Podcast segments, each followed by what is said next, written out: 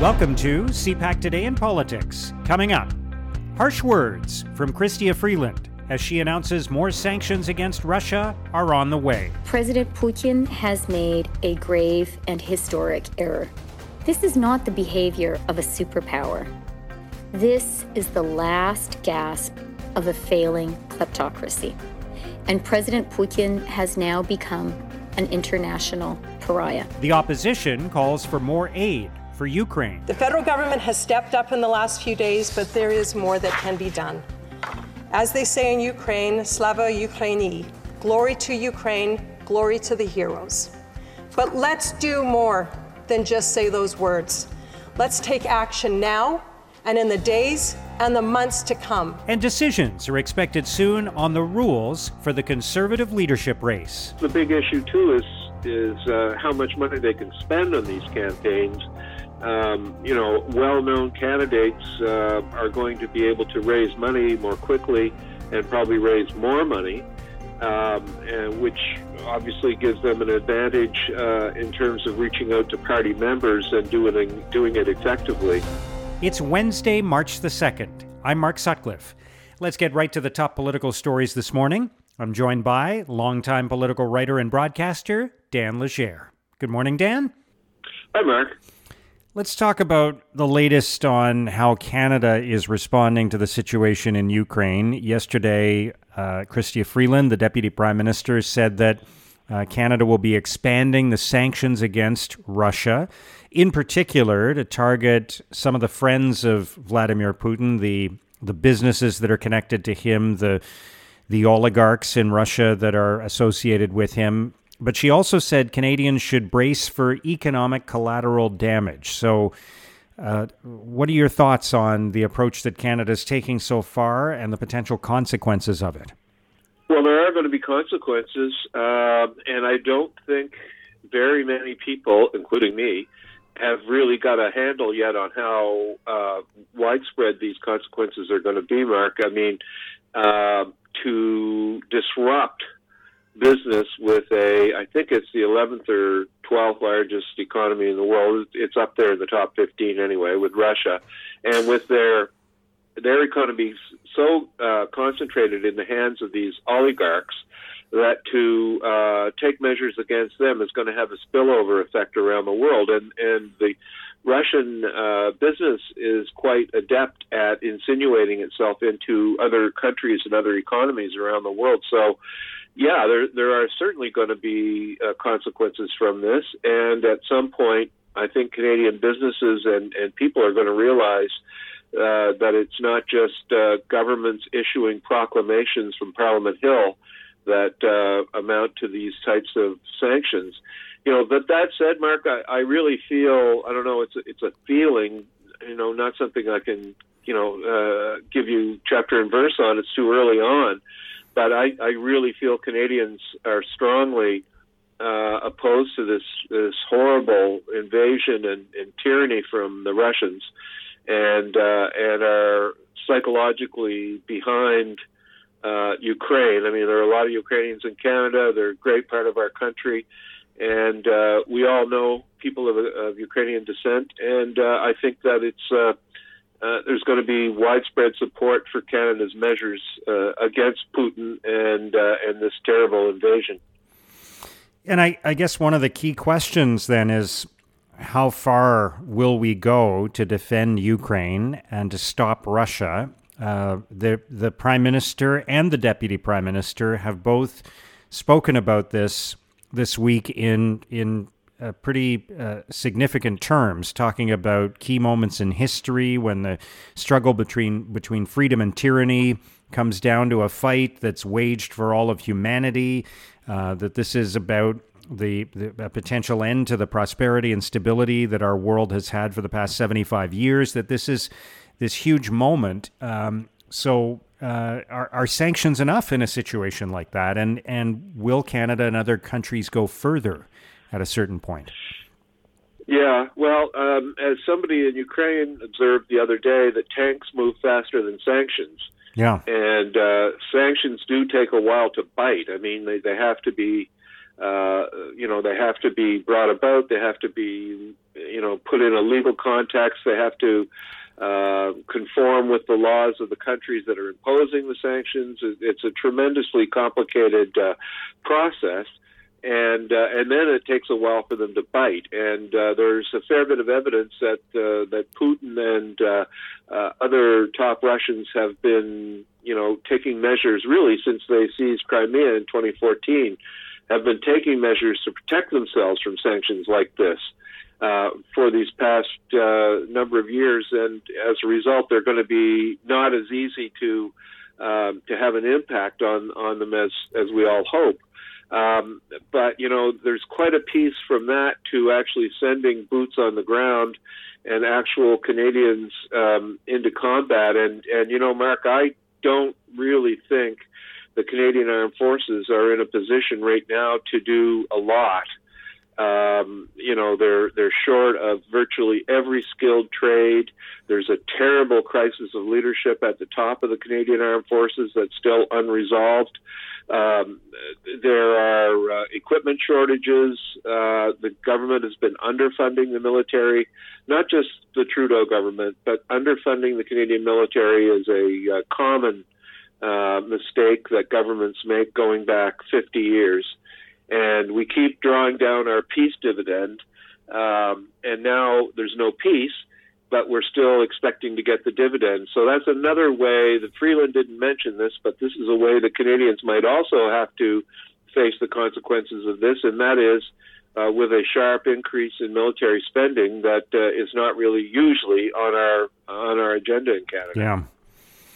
The other important side to this, Dan, of course, is what we're doing for the people of Ukraine. And the opposition yesterday was saying perhaps we're not doing enough, that we should be offering more aid to the Ukrainian people. And as this fight goes on, there is obviously an increasing humanitarian situation that's playing out. There are people fleeing Ukraine for other countries. So what are your thoughts on that? Well, this is an area that Canada is much better equipped to help. I mean, it's not hard to open the doors to Ukraine. There are already hundreds of thousands of refugees that this conflict has produced.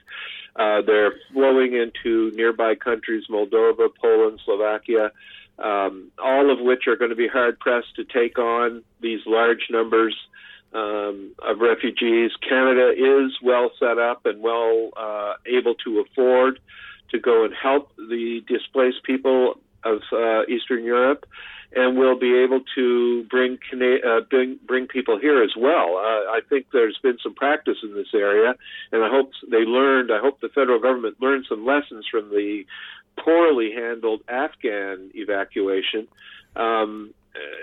This one, again, has come up extremely suddenly in the sense that no one really believed Putin's threats until he carried them out, but now they're real, and now these people are displaced, and Canada can play a role on the humanitarian side. So, we have a well-deserved reputation in this country around the world for humanitarian responses, and this is time to kick that into high gear. Mm. All right, closer to home, Dan, let's talk about the Conservative leadership race for a moment. The party still has not decided on the rules for that leadership race, and whenever those decisions are made, they often have a bearing on who might run and even who might win. If it's a longer or a shorter campaign, if the threshold for getting into the race, the money you need to raise, the signatures you need to get is higher or lower, that can affect how many people participate and what the outcome might be, right? Yeah. Well, and of course, the big issue too is how much money they can spend on these campaigns. Well-known candidates are going to be able to raise money more quickly and probably raise more money, which obviously gives them an advantage in terms of reaching out to party members and doing it effectively. And if you're talking about some kind of a leadership vote by mid-June, as some of I think Poilievre's people Pierre Poilievre's people are promoting, that gives another huge advantage to people like Poilievre, who, is well known from his parliamentary antics, and has a lot of support within the Conservative Party, not within Canadian voters, I don't think, but within the Conservative group, and really a leadership campaign, that's all that matters. So, I do think, I don't have a lot of visibility on it, but I do imagine that there's a tremendous battles going on these committees that are meeting now within the Conservative Party, their leadership group. They've already had at least one resignation from it. Mr. Duncan, I believe it was last week, who walked away because he didn't feel part of the process.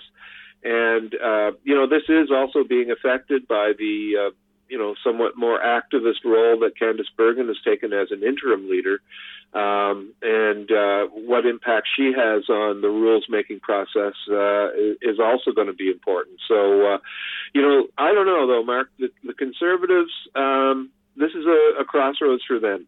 They have to decide who they are. Are they a sort of Trump North, or are they...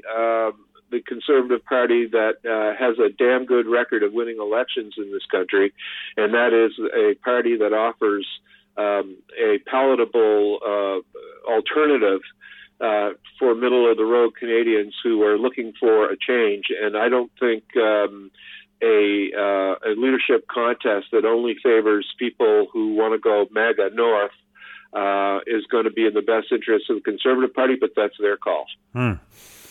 All right. We'll see what happens. Dan, thank you so much for joining us today. Okay, Mark. That's longtime political writer and broadcaster Dan Legere. The battleground today is Ukraine, but this is our fight, too. Now, here's what political columnists and commentators are writing about today. In the National Post, Ethan Lau argues how the West reacts to Ukraine could determine the future of Taiwan. Lau writes, China has been doing a delicate dance on the Ukraine invasion because for years, Beijing has also been eyeing a territory it does not control, but sees as a breakaway province. That's not to say that China will immediately follow Russia's example by invading Taiwan. Beijing is smarter than that. The world's response to Russia is an indication of how far China can go in Taiwan. The results of Putin's game in Europe will be a barometer for President Xi Jinping to see how worthwhile any use of force against Taiwan would be. In the Toronto Star, Julian Spencer Churchill argues the West cannot delay in helping Ukraine fight Russian invaders. He writes, Democratic countries are militarily weak, which is why we ally together more tightly than any other regime type, and why we aggressively seek to expand our way of life among like-minded people. Democracy flourishes through commerce, and is an antidote to war and nuclear proliferation. The later the Western intervention, the greater the outrageous indignities and atrocities that will be inflicted by Russian artillery as it attempts to seize Ukraine's major urban centers. Ukrainians are democratic-minded Europeans who are begging for our help. What are we waiting for? In the conversation, Sylvanus Kwaku Afesorgbor and Peter A. G. Van Bergijk argue that economic sanctions will hurt Russians long before they stop Putin's war in Ukraine. They write, imposing economic sanctions can become a double-edged sword that adversely affects both innocent civilians and elites alike.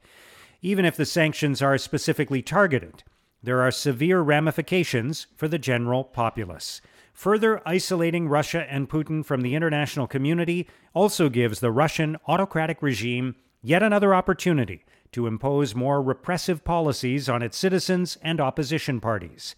As the world rightfully fears for the Ukrainian people, we must not turn a blind eye to Russians, who are also Putin's victims. Now, here's what's coming up on today's political agenda. The Prime Minister will attend the Liberal Caucus meeting and question period. NDP leader Jagmeet Singh will meet with the chair and president of the World Refugee and Migration Council. He will also speak to members of the media about the need for Canada to help Ukrainians who are seeking refuge. And Minister of Families Karina Gould will take part in the Together Ensemble 2022 conference. And that's CPAC Today in Politics for Wednesday, March the 2nd. Tune in to Primetime Politics tonight on CPAC for coverage of all the day's events. Our podcast returns tomorrow morning. Have a great day.